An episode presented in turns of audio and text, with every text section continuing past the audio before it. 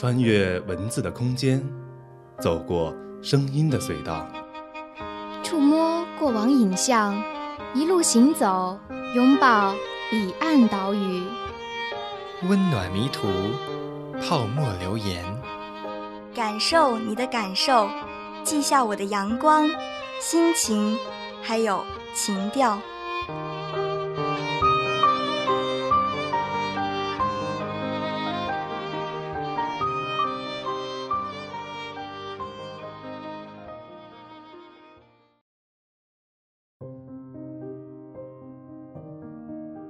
今天我们带大家读诗观史，诗歌之光照亮突然醒来的人。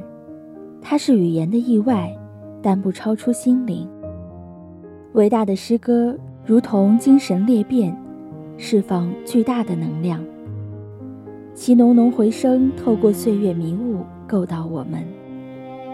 张岱说过：“人有一字不识而多诗意。”一计不参而多禅意，一勺不如而多酒意，一时不晓而多画意。这话说的十分有见地。诗意是心境，不是学问，所以诗的真意不在太渊博，更不在太世故。古人的坚筑固然旁征博引，但心中的感动却杳无踪影。真正的诗歌朗诵并非仪式感，它是我说给你听，哪怕只有一个人，就说给这一个人听。可就算是有一百个人，也是一个人说给另一个人听。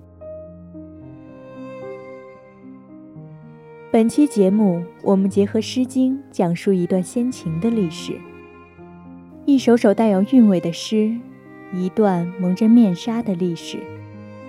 我相信你们当中总会有一个人听懂了这个传奇故事。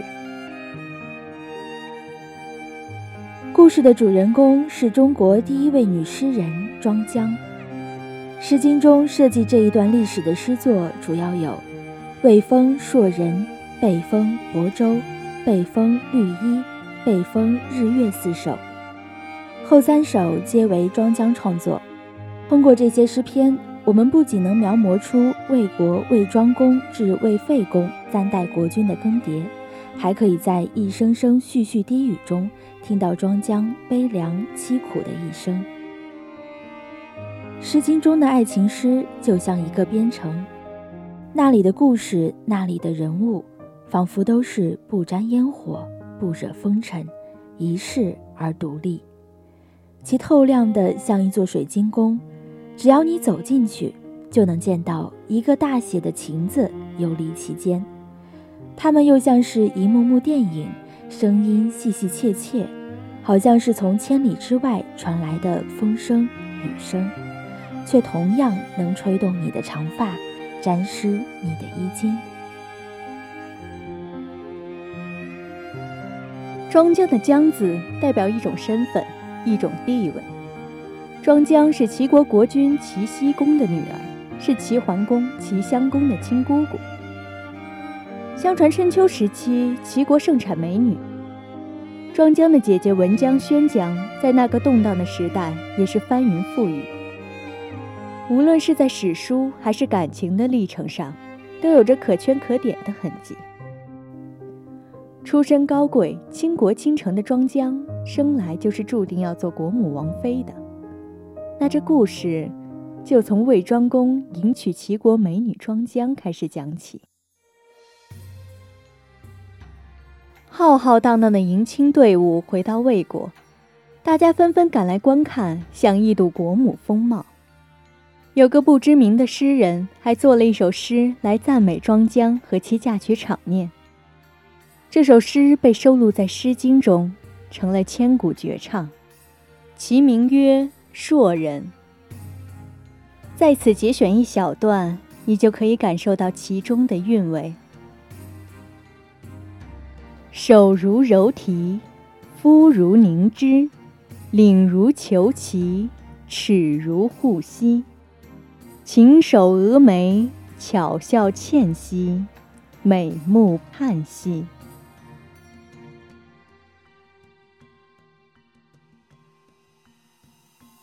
手如柔荑，肤如凝脂的庄姜，身着紧身袍袍袖上衣，下罩翠绿烟纱散花裙，腰间用金丝软烟罗系成一个大大的蝴蝶结，鬓发低垂，斜插一支碧玉簪凤钗，手中挽着绮罗翠软纱，风静雾鬓中斜插一朵牡丹花。还真有黛眉开娇横远秀，绿鬓唇浓染春烟的味道。庄嫁妆的船绘有青雀和白天鹅的图案，四角挂着绣有龙的旗帆，轻轻地随风飘荡。金色的车子，白玉香的车轮，缓步前行的青葱马，套有四周垂着彩缨，下面刻着金饰的马鞍。这绝对是庄姜此生最辉煌的一天，可接下来等待他的是一场宫廷之中的政治婚姻，凄凄惨惨戚戚。原因很简单，也很致命。庄姜不能生育，视如珍宝的被宠爱过，撕心裂肺的被重伤过，魏庄公已然弃他而去，能在偌大王宫里立足的法子。左不过生一个孩子，或者养一个孩子。此后，魏庄公迎娶了陈国的两个小公主，丽归和戴归。庄姜选中戴归，准确的说是选中戴归的两个孩子，太子完和公子晋为自己的后盾。太子完出生两年后，即公元前七四八年，公子周瑜降生。好了，三个细节都凑齐了。风云变幻，腥风血雨。既然有权力的争执，就少不了明枪暗箭，在魏国庙堂和江湖肆意纵横。一场好戏就此拉开帷幕。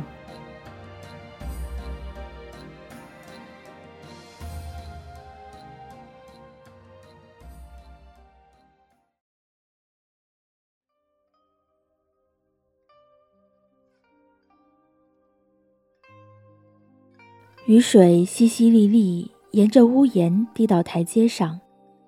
凉风钻过窗子，在熏香前打了个转，吹在庄江脸上。庄江打了个寒战，从梦中惊醒。他微微一蹙眉，本站在庄江身边的丫鬟若碧，看着庄江的脸色，匆匆关上了窗子。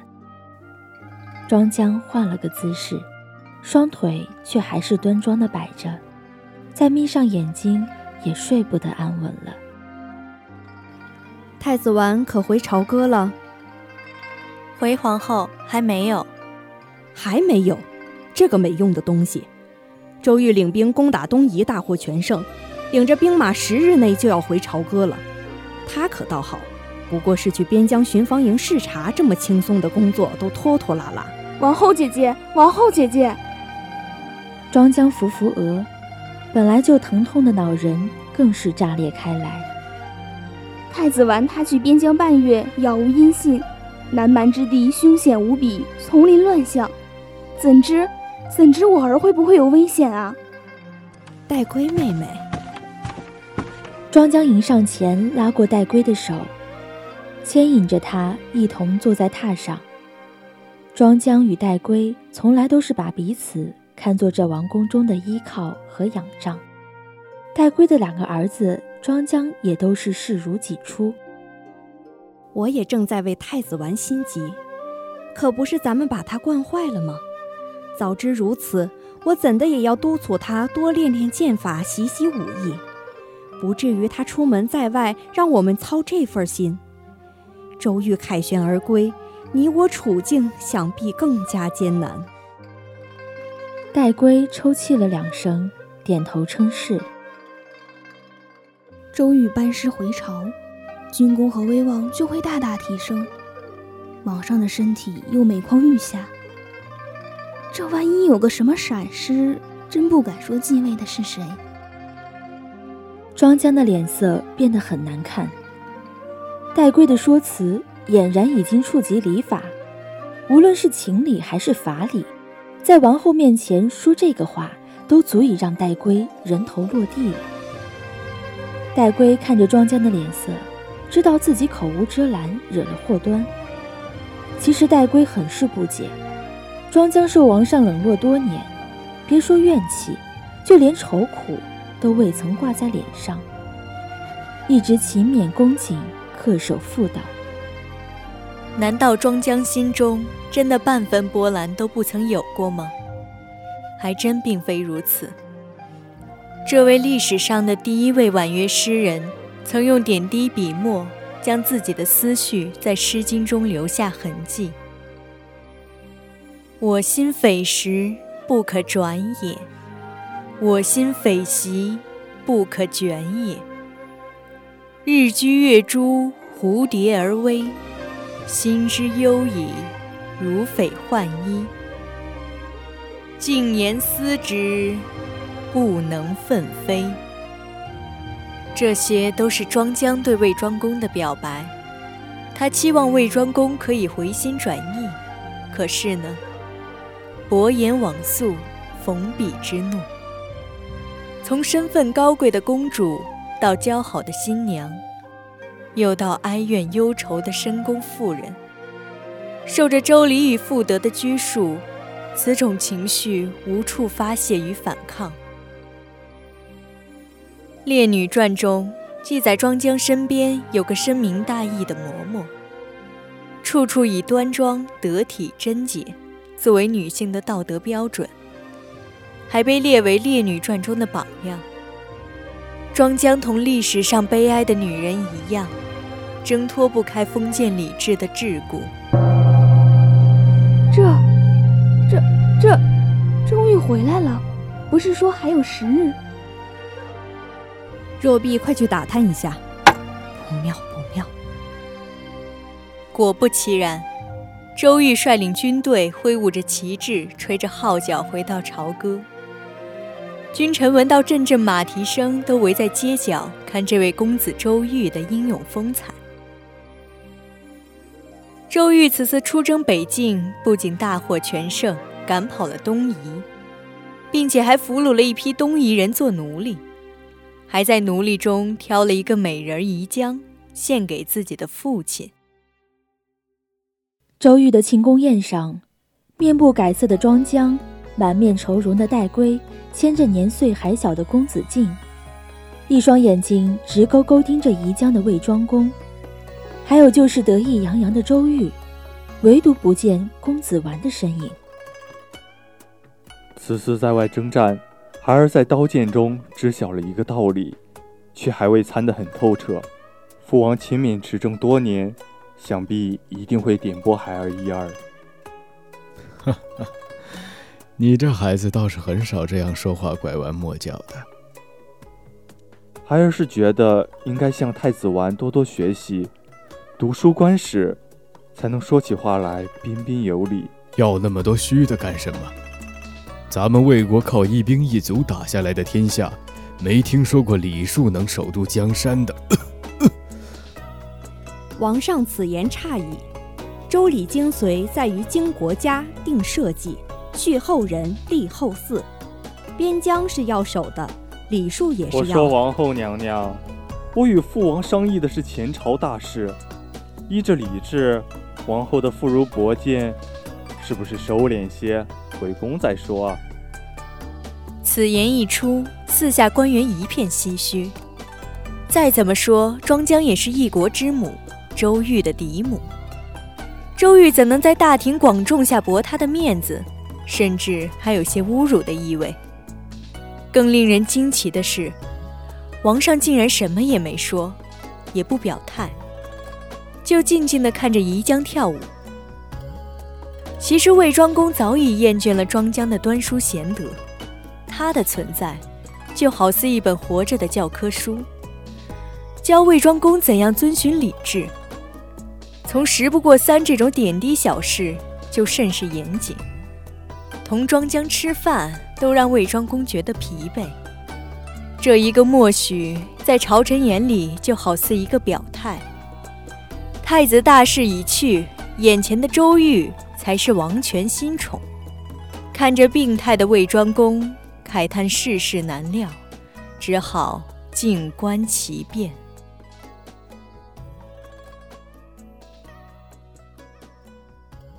周瑜对嫡母的顶撞与奚落，在史书上也有记载。庄姜也把自己的心情如实的反映在了《诗经·中风》篇目中。中风且易，不日有益；勿言不寐，怨言则至。意异其音，悔悔其雷；勿言不寐，怨言则怀。诗中用整日的狂风暴雨。阴霾天气，比喻周瑜对他的无理与欺负。若庄姜只有一人，依着他的性子，肯定会忍让。可是他唯一的顾虑，也是动力，就是太子丸。半月后，太子丸回到朝歌，第一时间探望了母亲戴归，又马不停蹄赶到庄姜宫里。王后，朝中情势我已获悉。你既已获悉，可有对策？若你今日不早做抉择，他日定是大的隐患。已经到了危机时刻，可以……可以什么？可以杀之而后快吗？太子弱弱的说出庄姜心中一直深藏的，却不敢言说的想法。说罢，屈膝跪在地上。王后。周玉不仁，不是我等不义的说辞。如若我们同他一样嗜血残暴，与他这等冷血之辈有何区别？区别，区别就是周瑜领兵征讨北境，你呢？你还有何优势？我没有王后您这样的狼子野心。修身齐家治国，本靠的就是我的一身正气。狼子野心，好一个狼子野心！庄姜此下更是愁苦难当，身为一国之母，为太子保住王位，却连太子都不理解。如果王后想坐在那个位置上，您的筹码不止我一个，您还有公子敬。你你放开我，公子！哎，公子！你不许这样说母亲。公子敬从偏殿突然窜出来，扑在庄姜腿上。若碧惊慌地跪在地上，显然是他拉不住小公子。王后娘娘，虽然你不是我和公子敬的亲生母亲，但我同公子敬一样，把你当作母亲。但此等泯灭良心之事，我绝不会做。无论你怎么认为我，王位是你的，我就会让他确保是你的。太子玩的妇人之仁和优柔寡断，让庄姜伤心无比，也为未来治国理政埋下了祸根。但在庄姜的坚守下，他仍然成功继位。魏庄公重病在床，庄姜衣不解带，体恤入微。直至那一年，那一天，魏庄公病天。周瑜提剑立于殿前，剑锋直指庄姜。先王并天，太子即位，此乃国本，毋庸置疑。王后不用拿礼制唬我，有能力者为王。有我一日在，就无人能看得见你的能力，休得妄想。李治只要还有一人坚守，就无缝可钻。于是，公元前七三四年，太子完继位，史称魏桓公。不过，该来的总会来的。魏庄公并天，周瑜就没人管得了了。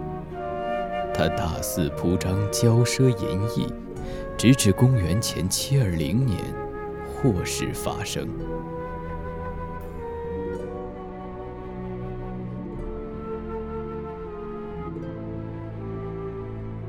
公元前七二零年，周平王驾崩。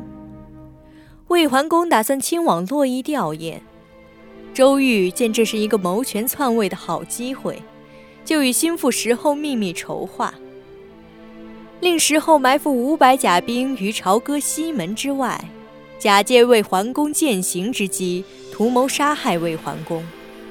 临行之日，周瑜亲自驾车到行馆迎接桓公。宴席上，周瑜恭恭敬敬，亲手把盏递与桓公，并假惺惺地对桓公说道：“兄侯远行，仅备薄酒一杯，为兄奉荐。”魏桓公接过酒杯，一饮而尽，并感激地对周瑜说道：“谢帝美意。我月余便回，凡地暂设国事，务要小心在意。”菜过五味，酒过七巡，魏桓公身体摇摇晃晃，已经有了几分醉意。周瑜见时机已到，趁魏桓公不留意。趁机拔出随身携带的短剑，腾身闪挪，跳到魏桓公身后，剑从背后刺入，刃透于胸前。可怜忠厚老实的魏桓公，还没等反应过来，就血溅行馆，当场毙命，享国仅十五年。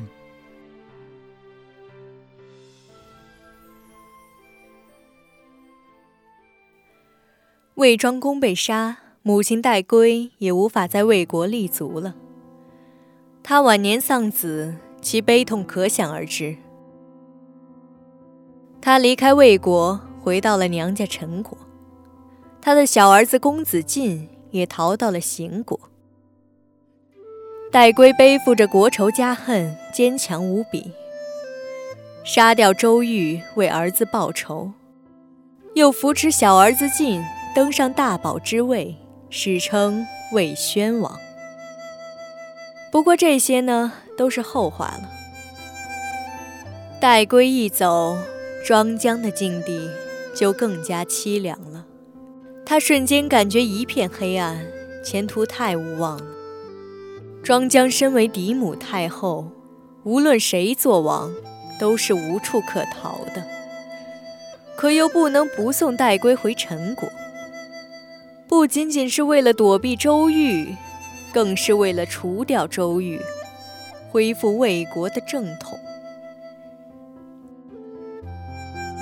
那年悲秋，凉风习习，枯叶沉沉。庄姜在朝歌城郊为好姐妹戴归送行。金秋时节，这样一个灰暗的阴雨天，有了隆冬的味道。此一别，以后还能再见吗？两人都不知道。辞别的路上，庄姜唱着悲凉的歌为戴归送行。此曲《燕燕》被收录在《诗经·背风》中，是千古第一送别诗。燕燕于飞，插翅其羽，之子于归。远送于野，瞻望弗及，泣涕如雨；燕燕于飞，谐之，行之。之子于归，远于将之，瞻望弗及，伫立遗弃。遥遥的望不见人影，泪如雨下。前途曲折漫长，步步落子无悔。庄姜的传奇一生终了，辉煌过，落寞过，深情过，凶狠过，但我还是倾向于他是一个诗人，只有一个简单的愿望，单纯的梦想，那便是只愿君心似我心。这个事件之后。魏国开始了漫长的内乱时期，并严重影响到了其他国家的政治生态。同著名的历史事件郑伯克段一起，奠定了春秋初年诸侯国的格局，是后来春秋争霸的引子，史称周瑜之难。